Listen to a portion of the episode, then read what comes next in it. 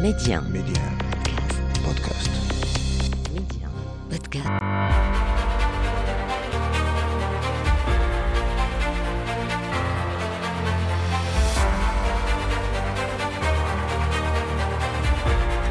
أرحب بكم إلى هذا العدد الجديد من مغرب التنمية الموعد الذي نتابع فيه مكانة المملكة عربيا وإقليميا ودوليا ونتوقف أيضا مع أبرز الإنجازات والمشاريع التي تنخرط فيها البلاد بالاستعانة بخبراء ومختصين من كافة المجالات والأصعدة.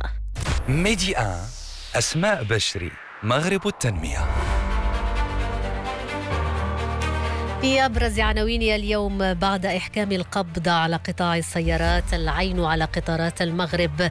المملكة تطمح لتطوير صناعة سككية مغربية عبر اقتناء أسطول من القطارات وإمكانية تطوير قطب للتصدير في إطار مخطط تسريع التنمية الصناعية.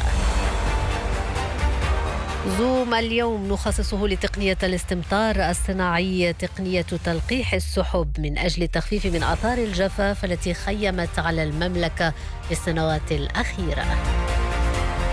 وضمن مواضيع اليوم أيضا صحيفة صينية تسلط الضوء على المغرب كوجهة مناسبة للشركات الصينية المتخصصة في قطاع صناعة السيارات الكهربائية.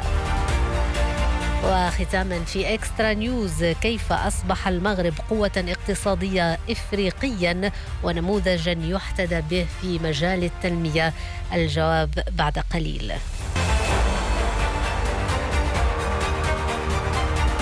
الخبير.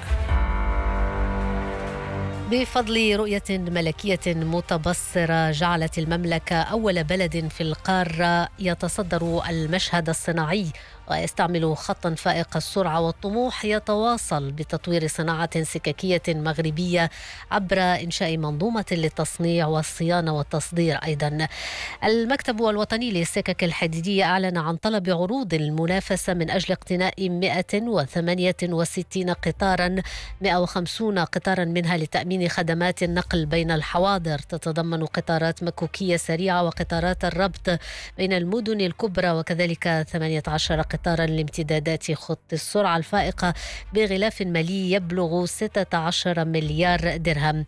المكتب كشف أنه يهدف من خلال اقتناء هذه القطارات الجديدة من جهة إلى مواكبة الإقبال المتزايد على حركية التنقل عبر القطارات وتحديث جزء من أسطول القطارات الحالية التي بدأ أو الذي بدأ يتقادم وتأمين كذلك النقل على امتداد خط القطار الفائق السرعة نحو مراكش.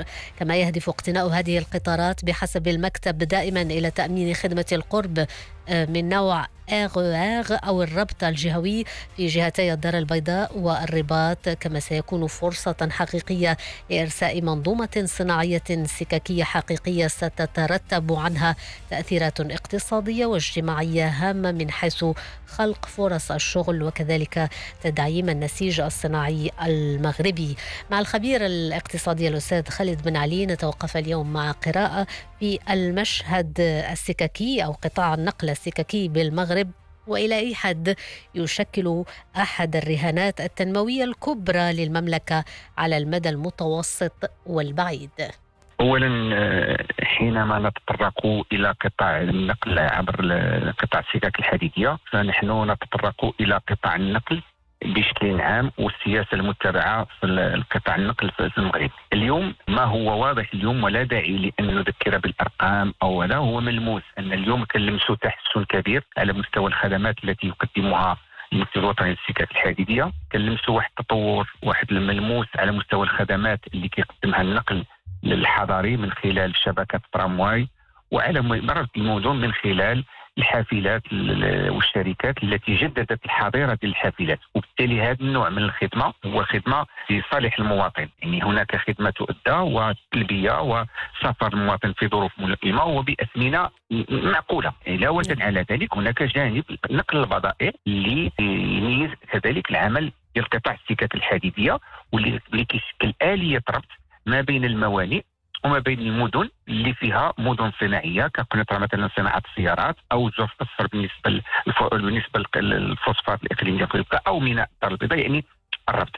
وفي هذا السياق يمكن أن نقدم بعض المعطيات والإشارات هو انه في سنة 2019 38 مليون ديال المسافرين 25 مليون طن ديال البضائع وهذه الأرقام بوحدها كفيله باش تأكد على الدور ديال قطاع السكك الحديدية. ثم الجانب الثاني ما لاحظناه خلال السنوات الأخيرة هو تحسن خدمة قطاع المكتب الوطني للسكك الحديدية من خلال اولا احترام المواعيد من خلال تشغيل قطار فائق السرعه طنجة آه، الدار البيضاء. وبالتالي بدينا كنلمسوا واحد المقاربة جديدة في في العمل وفي الاشتغال. اليوم وصلنا لواحد المحطة ديال وضع واحد المخطط اللي يتبنى التصورات العامة والتوجهات العامة ديال بلادنا. كان من جانب اذا بغينا من جانب نربطوا ما ورد في النموذج التنموي الاقتصادي لأنه ملي كنبغي ندير تحول اقتصادي ل- لقيمة مضافة. خصني نوفر البنية التحتية خصني نقلف باش نقلص التكلفة ديال الإنتاج باش يولي المنتوج تنافسي وباش نفتح المجال للمستثمرين. يجيو ونفتح فرص الشغل. الأوراش ديال السكك الحديدية خصنا نتفقوا على واحد المبدأ. هناك العديد من يقول بأنها مكلفه مثلا قطاع السرعة مكلف وكان يقال حين كان مشروع طنجة كان يقال إنه مكلف ونحن في حاجة إلى ربما أولوية لدينا أولويات أخرى. ولكن اليوم بعد ما توضع القطار, القطار آه، اشتغل وشفنا الأرقام اللي سجل وشفنا تعريفة وتعريفة ديال آه، مقبولة هذا يؤكد على إنه كل ما يتعلق بالبنيه التحتيه يجب أن ناخذه من جانب إنه يكون حاصلة الناس بباتريمان حصيله الدولة باتريمان دو ليتا مش درنا تعاقدات مع دول اجنبيه ساهمت معنا في التمويل أو ديون ليس مهم لأن هذا استثمار وهذا الاستثمار ما كنقيسوش بالتكلفة. مثلا كنقولوا قطاع السيت هذا كلفني مثلا غيكلفني مثلا 100 مليون اليوم. والأرض ديالو لو كان خليتها كانت غتكلف لي ديك الأرض اللي خديت باش دات السكة ونجدت المشروع. كانت تعطيني اليوم مثلا ربح ديال 200 مليون سنة. ولكن الربح الأساسي هو عدد المسافرين اللي غيستافدوا وغادي يرتفع وال- والاريحيه في السفر وتقليص التكلفه وربط وربط أكبر عدد من المدن. اذا في هذا السياق نتفقوا على هذا المنطق التالي. بالتالي كل الأرقام والاستثمارات التي ستكون في هذا القطاع. لا أعتقد إنها ستشكل بالعكس المردوديه لها والعائدات ديالها غتكون على المدى الأجيال الحالية والمستقبلية على المستوى الاقتصادي وعلى المستوى الاجتماعي وعلى المستوى الاستثم- الاستثماراتي. وثانيا هناك اولا صورة وإشعاع البلد في- في مغرب التنمية من خلال الاوراش الكبرى التي فتح التي فتحنا علما بأن عندنا اليوم مقاربة ديال المخططات الكبرى مخطط المغرب الأخضر مخطط ما يسمى المخطط الأزرق ثم اليوم مخطط قطاع الصناعة التقليدية مخطط ديال السكك الحاديه ما هو مهم اليوم؟ واساسي في اعتقادي الشخصي هو تكون عندنا واحد التصور ديال الالتقائية ديال هذه الأوراش وتكون عندنا واحد الفعالية والحكامة جيدة باش ننجزوها في الوقت المناسب ونبحثوا على التمويلات المناسبة واللي واللي تمكننا من تمويل المشروع ونوضعوا الآليات باش نقدموا المنتوج للمواطن سواء كان مواطن للاستهلاك أو مقاولا في عملية الانتاج أو مستثمرا لاستقطابه من أجل خلق فرص شغل ودعم هذه المنظومة التي نتوفر عليها. وضمن استراتيجيته للعام 2040 يسعى المغرب إلى تمديد عدة خطوط سككية وإنشاء أخرى طبعا وربط مختلف الموانئ والمطارات. فما الذي ينتظر أن يتحقق من خلال هذا البرنامج الضخم في مجال آه، التنمية والاقتصاد المحلي والجهوي؟ أو ما هي الأبعاد الاقتصادية والتنمية- التنموية المتوخاة من كل هذه المخططات؟ نتابع دائما. الجواب مع الأستاذ خالد بن علي.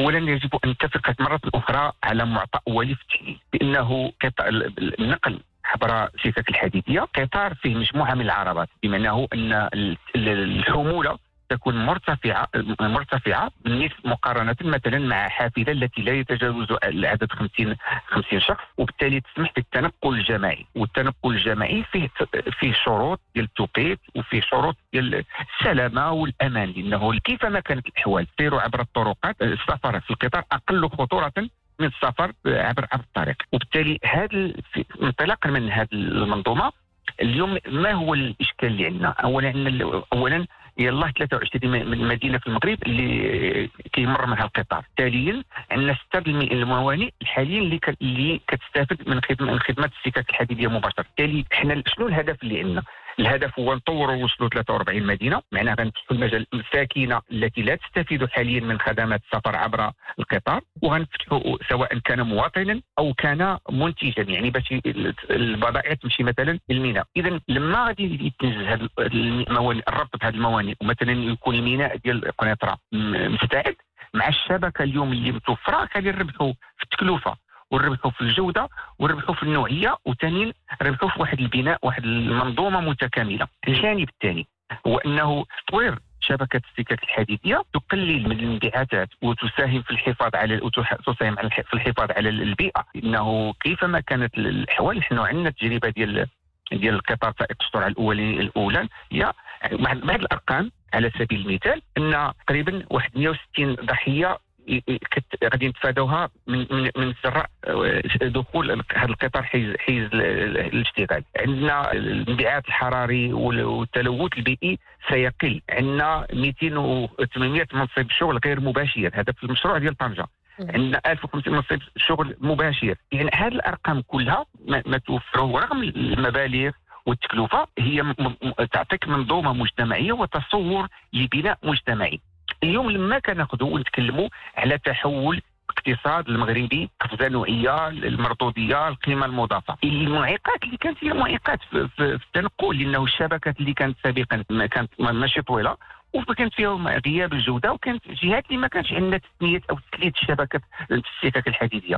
وبالتالي كان دائما تأخر في القطارات وتأخر في القطارات هو انعكاس سلبي على المواطن وعلى المقاول.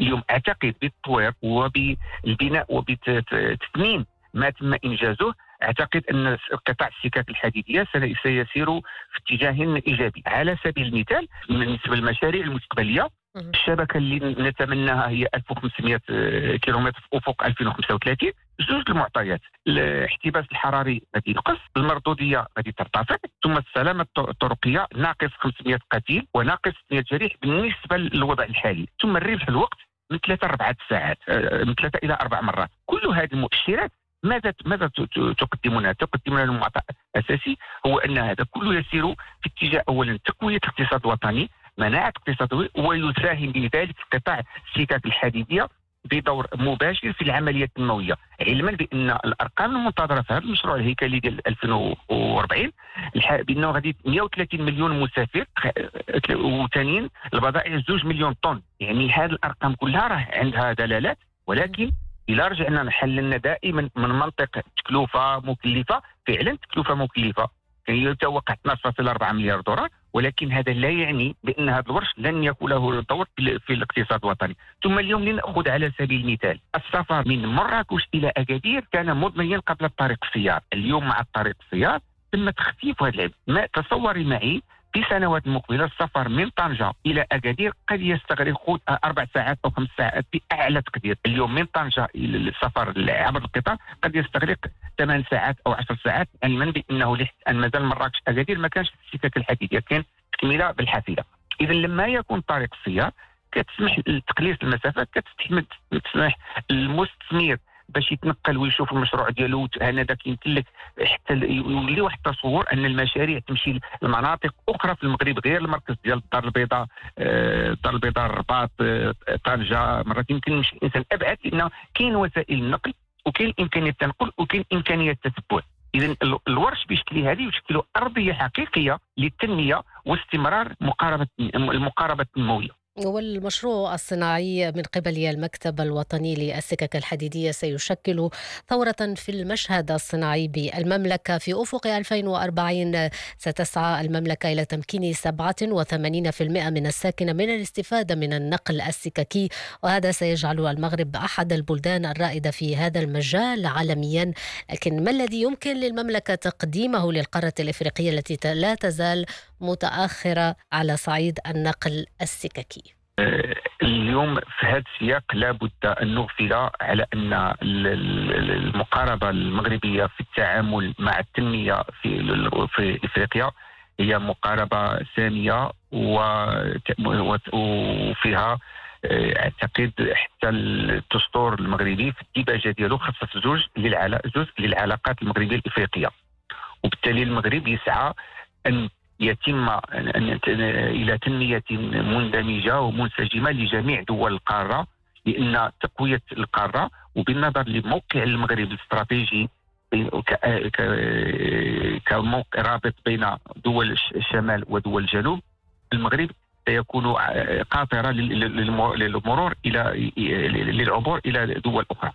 من ناحيه التن- اللي خصنا اللي نتفهم مثلا اذا كان المغرب يريد بعمرة ان يصدر بعض السلع إلى دوله افريقيه حين يتوفر القطار عوض اللجوء إلى المرور عبر عبر دول الخليج وايصال البضائع إلى الدول الدول المعنيه سيتم مباشره ولكن هذا يتطلب اولا انكباب جميع الدول الافريقيه على هذا التصور اولا على خصوم الوحدة الترابية أن يتفهموا بأن التماطل ديالهم في حل النزاع المفتعل حول الأقاليم الجنوبية التي هي أرض من جزء من جزء من من, من أراضي المملكه المملكة المغربية يتفهموا بأن هذا التعنت هو ضياع الفرصة التنموية لإفريقيا وضياع- وهذا الزمن التنموي و- و- والى استو- تم استيعاب.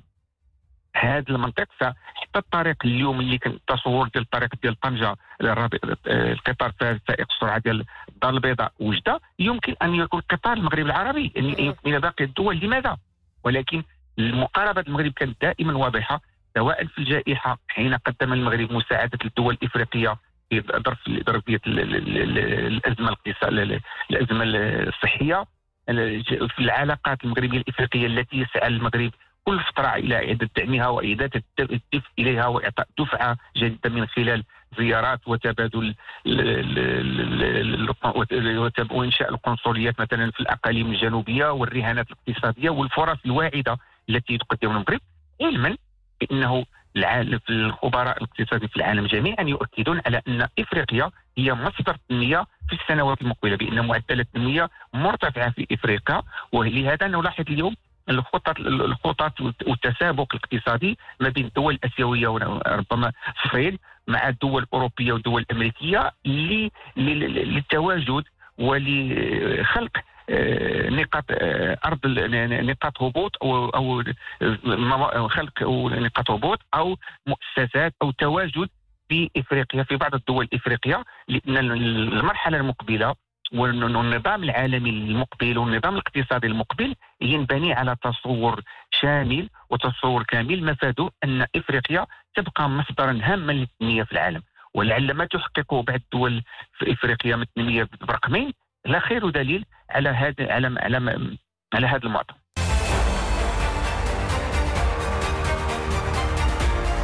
زوم. ضمن إطار سعيها إلى إيجاد حلول بديلة عن شح التساقطات المطرية التي يشهدها المغرب خلال الموسم الحالي من المقرر أن توسع المملكة برنامج الاستمطار الصناعي ليشمل عددا من المناطق بحلول عام 2025 وقد خصص لهذا المشروع ميزانية قدرها 160 مليون درهم. البرنامج الذي سبق للمغرب العمل به سنة 84 900 وألف بمبادرة من الملك الراحل الحسن الثاني وبشراكة مع الولايات المتحدة الأمريكية ينطلق خلال الفترة من نوفمبر إلى أبريل من كل سنة. زوم على أهمية برنامج الاستمطار الصناعي أو غيت مع الخبير آه، في مجال المناخ والتنمية المستدامة الأستاذ محمد بن عبد. المغرب منذ سنوات وهو يشتغل على هذه التقنية عندما نتكلم عن الاستمطار ديال السحوب أو الاستمطار الصناعي هي تقنية قديمة مقارنة مع السنوات اللي اشتغلت عليها مجموعة ديال الدول العظمى مقدمتها اليابان أمريكا كندا المغرب منذ يعني 1984 يعني أخرج هذا هذا البرنامج برنامج غيث إلى حيز الوجود ولكن آه، كانت أولى التجارب ديال هذا البرنامج آه، في بداية 1996 بالطبع البرنامج هذا جاء استجابة للفترات ديال الجفاف اللي عاشها آه، المغرب آه، في أواخر آه، السبعينات. وبالتالي الملك المغفور له الحسن الثاني فكر في يعني في في إيجاد حلول بديلة من أجل التجاوز بالمحنه ديال الجفاف وكانت هذه الشراكة اللي وقعها المغرب مع آه، دولة آه، الولايات المتحده الامريكيه ومع البرنامج الانمائي آه، التابع لها يعني منظمه اليوسايدي هذا البرنامج اللي آه، آه، اعطى ال- الأكل ديالو في مجموعة ديال المحطات والمغرب كان يشتغل على هذه التقنية منذ آه، سنوات من من أجل زيادة في الكمية ديال التساقطات المطريه وكذلك آه، عندما نتكلم على هذه التقنية هذه فهي نعم. آه، يعني عندها مجموعات ديال الإيجابيات. عندما نلقح مثلا آه، السحب لازم أنها تكون عندها السحب بعدا اللي هي صالحة للتلقيح يعني هنا كنكونوا أمام آه، اختيارات. يعني عندنا خبراء الحمد لله اليوم ديال المديرية آه، الوطنية ديال الارصاد في تنسيق تام مع الدرك الملكي هما اللي كيديروا ال comité pilotage اللي كيقودوا هذه لجنه القيادة على الصعيد الوطني وكذلك مع القوات المسلحة الملكية الجوية اللي آه، تيقوموا بالتلقيح عبر اليات أو عبر مجموعة ديال الطائرات اللي مخصصه لهذا الغرض. التلقيح يعني ديال هذه السحب يتم فيه اختيار الزمان والمكان ضروري لأن نتكلم عن الاستمطار الصناعي ونتكلم عن الفترة. غالبا ما كيكون ما بين الفترة ديال شهر نوفمبر حتى اواخر شهر ديال أبريل يعني المرحلة ديال أواخر شهر الخريف وبداية شهر الربيع بعض بعض المرات نضطر إلى قيام هذه التقنية هذه في أوائل شهر أكتوبر اللي يعني زيادة في كميات التساقطات المطريه بعض المرات نستعمل هذه التقنية كذلك لردع البرد لأن كنعرفوا بأن هذه التبروري بعض المرات تيكون تيأثر على المجموعة ديال المنتوجات الفلاحية. المغرب بعيون العالم. المغرب بعيون العالم بات وجهة مناسبة للشركات الصينية المتخصصة في قطاع صناعة السيارات الكهربائية. هكذا كتبت صحيفة ساوث تشاينا مورنينج بوست الصينية مؤكدة أن المملكة أحد أو إحدى الفاعلين المؤثرين في مجال هذه الصناعة في المستقبل القريب وأن آه، المملكة باتت وجهة أيضا مناسبة للعديد من الشركات الصينية المتخصصة في قطاع صناعة السيارات الكهربائية مشيرة إلى أن الصين شرعت منذ سنوات في الاستثمار بالمملكة المغربية بدءا بمشروع المدينة التكنولوجية التي تحمل اسم الملك محمد السادس بضواحي طنجة إضافة إلى مشاريع أخرى في صناعة السيارات. وعدد تقرير ذات المصدر الصحيفة الصينية العوامل والمزايا التي يتوفر عليها المغرب من المتوقع أن ترفع من استقطاب الشركات الصينية إلى البلاد بالنظر إلى التقدم الذي يحرزه المغرب في مجال هذه الصناعة وهو المجال الذي يستفيد من العديد من التحولات بحسب ذات الصحيفة من أبرزها على سبيل المثال توجه البلدان الأوروبية نحو الاعتماد على السيارات الكهربائية لتقليل انبعاثات الغاز. اكسترا نيوز وعوامل الجذب والمميزات التي يتوفر عليها المغرب ساهمت وتساهم في جعل المملكة في مصاف القوى الاقتصادية العظمى في إفريقيا ونموذجا يحتذى به في مجالات التنمية كما يشرح هذا التقرير الذي أعده موقع أفريكا وكي نيوز La situation géographique du Maroc est un atout majeur pour son développement économique. Le Maroc est riche en ressources naturelles, notamment en phosphate, qui est un élément clé de la production d'engrais. Le pays est le premier producteur et exportateur mondial de phosphate, ce qui a stimulé l'industrie minière et a contribué à la croissance économique du pays. Le Maroc est devenu une destination touristique de choix pour les visiteurs du monde entier, grâce à sa richesse culturelle, sa cuisine variée, ses paysages spectaculaires et ses sites historiques. Le Maroc est un centre financier important en Afrique, avec des banques et des compagnies d'assurance de renommée mondiale. Le Maroc est un leader en matière d'énergie renouvelable en Afrique, avec de nombreux projets solaires et éoliens en cours de développement le pays continue de faire des progrès significatifs dans la création d'emplois, la réduction de la pauvreté et la promotion d'une croissance économique inclusive. Le Maroc offre un modèle inspirant pour les autres pays africains et représente une source d'inspiration pour ceux qui cherchent à relever les défis économiques et sociaux auxquels ils sont confrontés. Le Maroc est un modèle de réussite économique en Afrique et un exemple pour les pays qui cherchent à développer leur économie de manière durable. بهذا التقرير الذي عدد مفاتيح النجاح الاقتصادي للمملكة وكيف أصبحت تجربة ملهمة في مجال التنمية والاقتصاد. نصل إلى ختام هذا العدد من مغرب التنمية. شكرا لكم على المتابعة. إلى اللقاء.